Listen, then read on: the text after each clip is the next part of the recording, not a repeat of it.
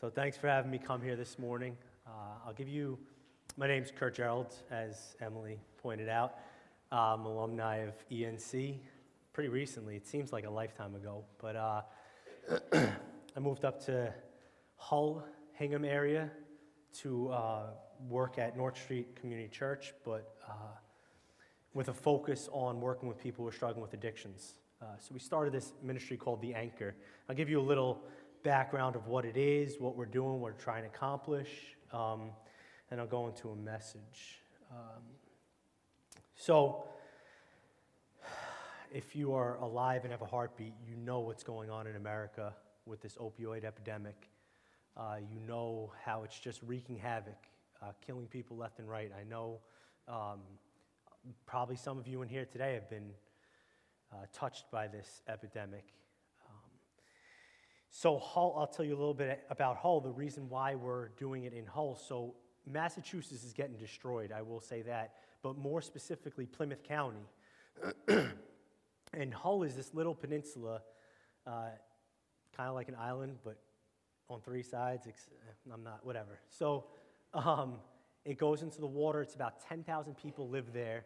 And um, it's just, it's, it's actually getting destroyed. It's right across uh, water from Boston. I don't know if you can see it from here, but can you? Do you know? You just shake your head yes, like you can you? I don't know. All right. Um, but the overdose and death rate in this town uh, is, is insane. It's, it's comparable to big, bigger cities like Boston, Brockton, all that. Like, we have 10,000 people, but I believe last year, the final numbers haven't come out yet, but I work closely with the police, and there's some, somewhere around 60, 70, so that's, I mean, that, that's a high percentage. Uh, whereas Brockton has 100,000 people and they, they experience six, seven, 800 uh, overdoses. Um, so we're pretty comparable uh, per capita. So, but what we realized pretty quickly when we, um, when we first started was that we were not going to be able to provide medical, psychological, um, or any services like uh, psych- psychiatric services or anything like that, because I mean, I mean, some of us are actually equipped to do that, but that there's so much, so many services like that already out there that um, there was no, we, we don't need to replicate what's already being done. We need something new. Um, what we noticed is that there's a real need for community. So in this day and age, right, we all say, yes, we have community, right? What's our community? I don't even have my phone. Our community is Facebook, right? So we have this false sense of community where, you know, I'm sitting in my room looking through at all my friends and what they're doing and all this stuff, and I feel like I have community, and all of a sudden I, I put that phone down and I'm by myself. We have this false sense of community nowadays. Um, but we as, the, we as the church, we already know uh, where, where the strength is found right? Where, where the strength to overcome certain barriers, certain obstacles, certain addictions is found. It's in community, it's in the body. We already know this. We've been saying this probably for what, 2,000 years? Two, I don't know, whenever, 2,000 something years. It's up for debate. Um, we know that this life that we lead cannot be done in seclusion, rather, must be done in community. This is a mind frame we're trying to, to bring to those who are struggling with addiction in their families, offer true community. Um, we've been working on getting a space for many months now. We, it's been a roller coaster ride. Uh, they said yes, and then no, and then hold on, and then it's been a roller coaster ride. But I know God's got something for us, and, and He's going to open up doors sooner or later. Um, but what we have been doing is just diving into this community. Uh, we started in Hull and Hingham area, actually, and just meeting people, getting our face out there, holding trainings for people who want to work with people struggling with substance use disorder, uh, holding overdose preventions. We were holding them actually here on campus as well. Um, and we have been, another thing we've been doing is hosting uh, open mic nights. So Emily said uh, one of the things we try, we want to do is, uh, is serve people through the arts. And uh, we find that if you give somebody a positive place and environment for them to express themselves, it, it really helps out, and it helps out uh, tremendously with people in addiction, in addiction, as well. Some, something we heard was, uh, I heard somebody say, oh, if I wasn't here tonight, you know, I, I might, I might, might, be out there doing something stupid. Or we see people who are struggling with addiction um, talking with people who don't, but just building that relationship, breaking down stig- you know, those, those walls, those barriers, that stigma that, that keeps people from getting the help that they need. Right? Another thing we do is uh, uh, this wasn't our original vision, but this is how, what it's become just getting people placed into treatment. Um, getting, opening up those doors. I became cert, uh, trained in, in recovery coaching, and I work with the 28 police departments of Plymouth. And uh, just go to where somebody's overdosed, say, hey, I'm here. What do you need? What, what can we do? And I've been, we've been bringing along a lot of people from the church as well now. It's, it's, really, it's really something to see. Uh, the other day, we just got two people from Hull in. And it started, see, we started in Hull, but it's, it's, it's impossible to stay in Hull. It, it, when somebody calls you from Brockton or when somebody calls you from Rockland or when some, you can't just say no. And, and North Street Community Church, the anchor, we say yes and, and we go. And that's, that's, uh, that's one, of, one of the things we do. There's a lot more that we do. Um, I can't really, really get into all of it right now because I want to get into the word, but that's just a brief synopsis. And if you want to know more, I'm going to hang out here afterwards. We can talk. Uh, if you yourself or a friend or a loved one is struggling, please. Keeping your mouth shut does not do anything. If you need help, you need to open your mouth. there is a major problem with getting involved with this, this type of ministry, though, the anchor, right? It's the heartache. Um, and that pretty much brings me to what I want to preach on today, what I want to speak about today. Um, sometimes we look at something, right, uh, and just think there's no way that this is going to change, right? Uh, that, that it's been a certain way for so long that uh, it's always going to be this way. There's no way that it's going to change, and, and we just accept it like, yo, it is what it is. It's, this is what it's going to be. Uh, when I first moved up here, I was driving for a company out of Raynham. I was working on the farm and nursery and driving the truck. But I was driving the truck. Who knows the Fore River Bridge? It's right here. I mean, one person, two people, three. Okay, there we go. We got a couple people. Um, you know, so um, I would drive around pretty much Massachusetts, Rhode Island, everywhere, delivering to Shaw's, Roche Brothers, different places like that. And one day I had the, the pleasure of driving, this is about five years ago, driving over the Fore River Bridge. And, um, or the temporary permanent bridge. I don't, it, it, was, it, was, it was being built for like 20 years or so, or something like that. I don't know the exact numbers.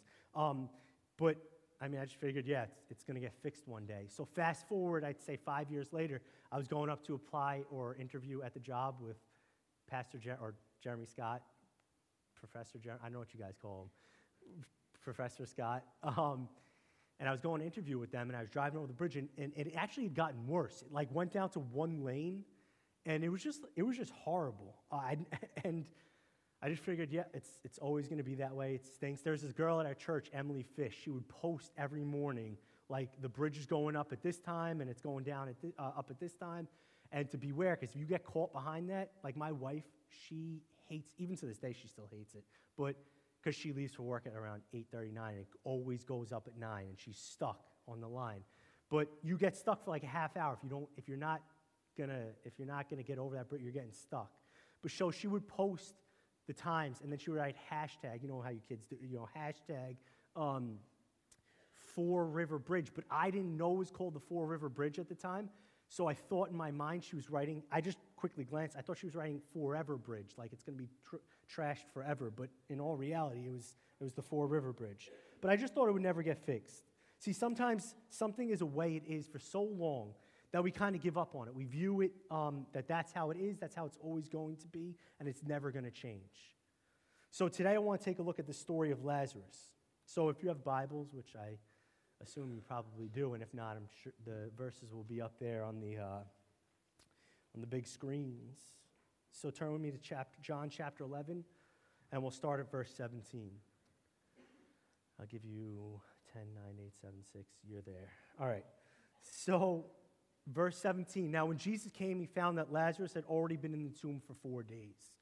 So, earlier in the chapter, Jesus received the news that Lazarus was sick um, and that he was uh, he was gonna he was he was really sick and he said you know what he's like yo let's wait two days and then i'll go to him so even if jesus had left right then and there when he had heard um, he wouldn't have made it in time lazarus was dead for four days when he arrived it means jesus waited two if jesus had waited the two days and left it would have taken him well I actually, it, it would have taken him two days, but I actually was doing some thinking. I think it would have taken him one day because it would have taken the messenger one day to get to him. So, whatever. He wouldn't have gotten there in time. That's, that's pretty much what I'm trying to get across to y'all right now. Um, but there was a reason why he waited. So, even if he would have left right away and wouldn't have made it, there's a reason why he waited those extra days. See, there's a general belief for the Jews of that time period um, that the, the, the spirit hovered above the body for three days with anticipation of re entry into the body. Um, and after three days, the body lost uh, its color, the spirit was locked out, and um, there was no chance of re entry. So, according to the Jews of the time, Lazarus was dead. He was gone completely. There was no hope of him coming back. He, there's just no chance. So, moving forward, Bethany was near Jerusalem, about two miles off, and many Jews, uh, sorry, and many of the Jews had come to Martha and Mary to console them concerning their brother. See, again, we see a bunch of people who all would have thought the same, the very same thing. There is no hope for Lazarus. He's dead. So there's the common, we're going to hear this, this common theme throughout the whole story. The same theme. He's gone. He's dead. There's no hope. There is no hope.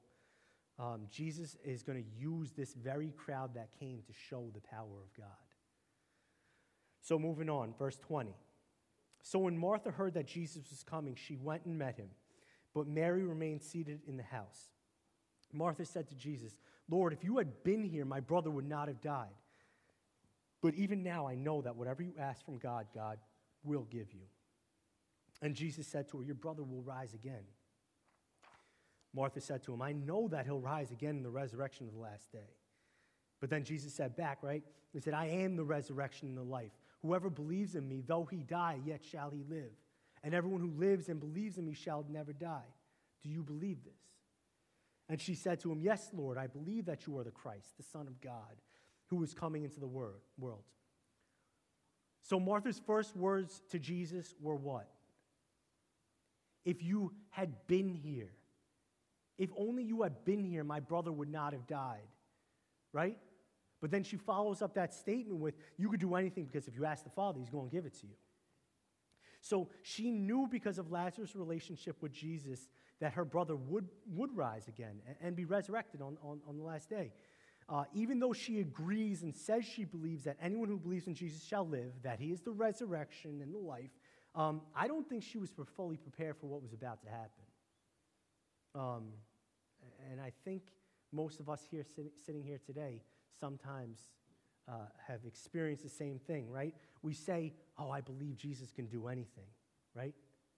But do we truly believe that Jesus can accomplish anything? Can, we, can, can Jesus really bring someone back to life? We're going to see. I mean, I think you know where the story's going, but uh, verse 28. When she had said this, she went and called her sister Mary, saying in private, The teacher is here and he's calling for you. And when she heard it, she rose quickly and went out to him.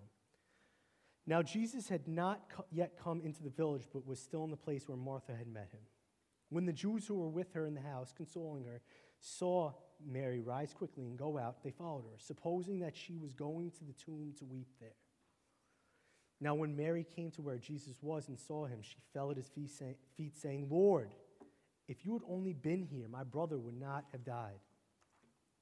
When Jesus saw her weeping and the Jews who had come with her also weeping, he was deeply moved in the spirit and greatly wounded, greatly troubled. And he said, Where have you laid him?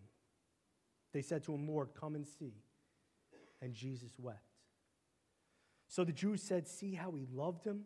But some of them said, Could he not he who have opened the eyes of a blind man also have kept this man from dying? So now we see the same thing, right? We see Mary asking the same thing of Jesus.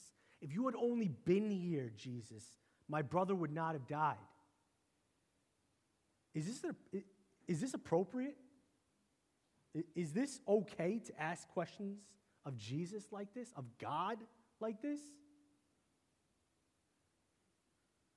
I think it